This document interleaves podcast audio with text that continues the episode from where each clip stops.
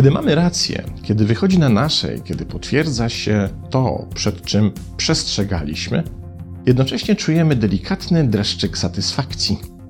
Nasze ego wypowiada wtedy jedną ze swoich ulubionych mantr, a nie mówiłem.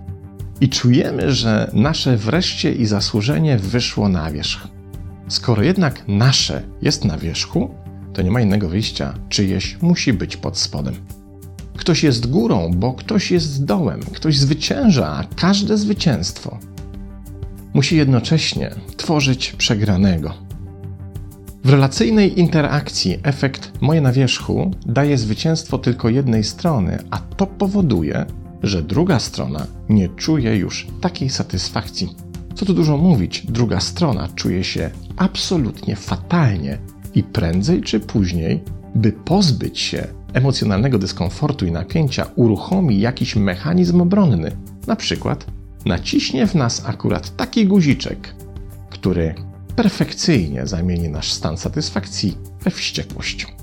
Żeby pokazać, jak działa ten mechanizm, przyjrzyjmy się przykładom. Oto Stefan i Zosia wybierają się na przyjęcie.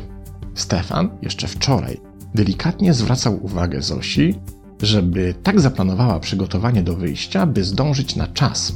Akurat na tym przyjęciu będzie przełożony Stefana, więc zależy mu na tym, żeby pokazać, że punktualność to jego żelazna zasada. A tak naprawdę, o czym Zosia nie ma pojęcia, Stefan kilka dni temu ostro perorował w pracy w obecności szefa, że ludziom, którzy się spóźniają, nie należy ufać. Zatem teraz, gdyby na to przyjęcie się z Zosią spóźnili, zrobiłby sobie z gęby cholewę. Niestety Zosia ma tę przypadłość, że kiedy się śpieszy, to wszystko trwa dwa razy dłużej. Szminka się ułamie, a to grzebień jakoś tak dziwnie wylatuje z ręki. I do cholery ten kran w umywalce znowu tryska z nienacka wodą, mocząc przy okazji wszystko dookoła, wraz z przygotowaną do wyjścia sukienką. I oczywiście czas biegnie nieubłaganie. Każda minuta w perspektywie Stefana wydłuża się niemiłosiernie. Coraz szybciej zbliża się ta chwila, w której Stefan orientuje się, że nawet wynajęcie taksówki, mającej moc latania z szybkością światła, nie uratuje już sytuacji i na przyjęcie będą musieli się spóźnić. Teraz Stefan siedzi naburmuszony na kanapie, udając oazę spokoju i jednocześnie wszystko się wewnątrz niego gotuje. W końcu rzuca w stronę łazienki. Tak prosiłem o punktualność, a ty znowu zrobiłaś to, co zawsze. Przewidywałem, że tak będzie. Znowu wyszło na moje. Teraz z łazienki wygląda Zosia i rzuca w stronę Stefana. Trzeba się było ożenić z własną matką. Ona jest przecież perfekcyjna. Ale przynajmniej zadbana, wykrzykuje Stefan. Chcesz powiedzieć, że moja matka to fleja? krzyczy Zosia i już możemy sobie odpuścić śledzenie dalszych losów tej pary, bo wszyscy przecież wiemy, jak to się skończy. To oczywiście tylko jedna z możliwych konfiguracji, w której bycie górą odgrywa istotną rolę w zarzewiu przyszłego konfliktu.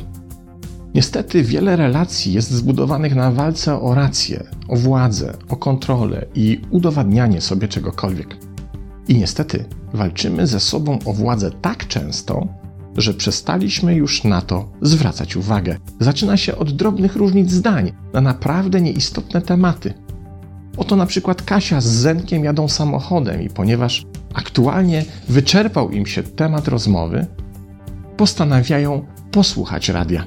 Nagle w trakcie audycji speaker mówi o furorze, jaką zrobiła ostatnia kreacja Michelle Pfeiffer w trakcie jakiegoś filmowego eventu. W reakcji na to Kasia wzdycha. To marzenie, żeby po sześćdziesiątce tak wyglądać. Po jakiej sześćdziesiątce, woła Zenek? Zwariowałaś? Przecież ona może mieć ledwie pięć dych. Przez chwilę trwa ożywiona wymiana zdań na temat wieku obgadywanej gwiazdy, po czym Kasia wypala. Taki jesteś mądry? To ci udowodnię. I postanawia, korzystając z telefonu, sprawdzić w internecie datę urodzenia aktorki. A widzisz cieniasie? Kasia triumfuje. 61. I co, łysoci teraz? Tutaj następuje chwila przedłużającej się ciszy, Po czym Zenek, niby od niechcenia, mówi: Wiesz, kilka moich koleżanek z pracy jest starszych od ciebie, a wyglądają naprawdę szałowo. Tak, to jest ten moment, w którym już wszyscy wiemy, że oto Zenek nacisnął guziczek, którego nie powinien był naciskać.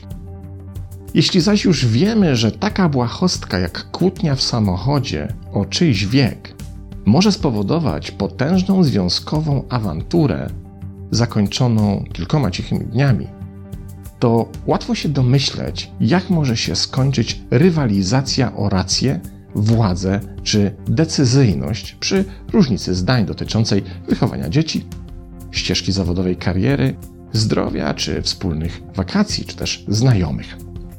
Przyjrzyjmy się teraz czysto logicznemu układowi dwóch relacyjnych elementów, w którym to układzie jeden odnosi zwycięstwo kosztem porażki drugiego. Wydawałoby się, że zwycięski element triumfuje, czuje się świetnie i jest w pełni usatysfakcjonowany. Niestety tak nie jest, bo to zwycięstwo ma bardzo gorzki smak. Jego ceną jest zaburzenie relacyjnej harmonii i pojawienie się dysproporcji pomiędzy rzeczywistością a oczekiwaniami. Można by było streścić to słowami: Wygrałem, ale i tak czuję niesmak w ustach. Albo wygrałem, ale do tego zwycięstwa doprowadziła mnie walka okraszona podniesionym poziomem adrenaliny, nerwami, zmaganiem się z powstrzymywaniem emocji i cały energetyczny bagaż, którego ciężar znacznie osłabia wynik. To tak jakby wygrać wojnę jednocześnie wracając z niej na inwalidzkim wódzku. To tak jakby wygrać mecz, ale jednocześnie dostać na nim żółtą kartkę, która oznacza jednocześnie zakaz występu w kolejnym lub kilku kolejnych, o wiele ważniejszych meczach. Co więcej, zwycięstwo tworzy przegranego, który będzie się przecież starał ze wszystkich sił bronić, więc samo to już naraża zwyciężającego na dyskomfort zepsucia atmosfery w relacji. Zaś w przypadku, kiedy przegrany nie ma już możliwości obrony, najpewniej zareaguje bolesną zemstą, która te relacje rozgrzeje do czerwoności. Wygrany zatem tak naprawdę zawsze przegrywa. Jego zwycięstwo zanurza go jednocześnie w cały szereg dramatycznych konsekwencji, zarówno wewnętrznych, jak potrzeba uporania się z wieloma niechcianymi emocjami, poddaniem pod wątpliwość zasadności relacji, pojawienia się myśli o potrzebie jej przewartościowania, jak i zewnętrznych, jak pogorszenie kondycji relacji.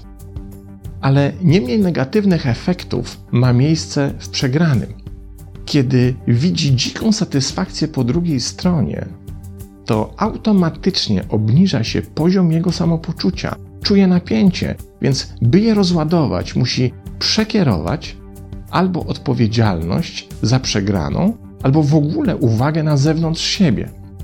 Jeśli teraz sam wejdzie w tryb ataku, to partner czy partnerka przestaną się pławić w luksusie zwycięstwa, bo będą musieli się skoncentrować na obronie własnej, a w ten sposób dyskomfort przegranej przejdzie w zapomnienie. Mamy przecież nowe rozdanie, nowe piony na szachownicy i nowy proces rywalizacji o, o to, czyje będzie na wierzchu. I teraz, kiedy dawnemu przegranemu uda się przejść w tryb zwycięzcy, obydwa elementy relacji zamieniają się doznaniami emocjonalnymi, ale w rzeczywistości, z punktu widzenia logiki układu, nic się tak naprawdę nie zmienia. Mamy do czynienia z tą samą eskalacją emocji, tyle, że teraz drugą stronę. Z tego typu potyczek nie da się wyjść bez szwanku i niepoobijanym. Gdzie trwa rąbią, tam wióry lecą. Mieczem wojujesz, od miecza giniesz. Prawo polaryzacji jest nieubłagane i niestety, jeśli jest się raz na wozie, a raz pod wozem, to z przyjemną wycieczką nie ma to wiele wspólnego. W ten właśnie sposób tak naprawdę w relacjach ranimy siebie nawzajem. I nie ma tutaj zwycięzcy, bo rywalizacja o rację, władzę czy decyzję produkuje wyłącznie przegranych. Jak zatem wyjść z tego magicznego koła, moje na wierzchu? Istnieje tylko jeden sposób, a warunkiem możliwości skorzystania z niego jest odpowiednia świadomość po obu stronach układu. To świadomość, w której otwiera się możliwość redefinicji zwycięstwa. Otóż następuje ono nie wtedy, kiedy tylko jeden element układu relacji wygrywa, ale wyłącznie wówczas, kiedy obydwa elementy dobrze się poczują. Obydwa odczuwają spokój, bezpieczeństwo i satysfakcję.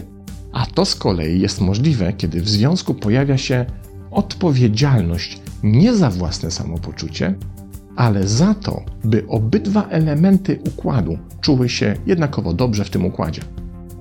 Chęć dominacji zastępuje dążenie do wspólnego radzenia sobie z różnicami zdań. Chęć osiągnięcia moje na wierzchu zastępuje chęć doprowadzenia do takiej sytuacji i znalezienie takiego rozwiązania, by żadne nie było pod spodem. To trudne, bo przecież od lat przywykliśmy do rywalizacji, ale nie niemożliwe. Wystarczy, by w sytuacji różnicy zdań, opinii czy przekonań każdy z elementów układu relacji zadał sobie pytanie: co mogę zrobić, by zwycięstwo stało się udziałem obu stron? Pozdrawiam.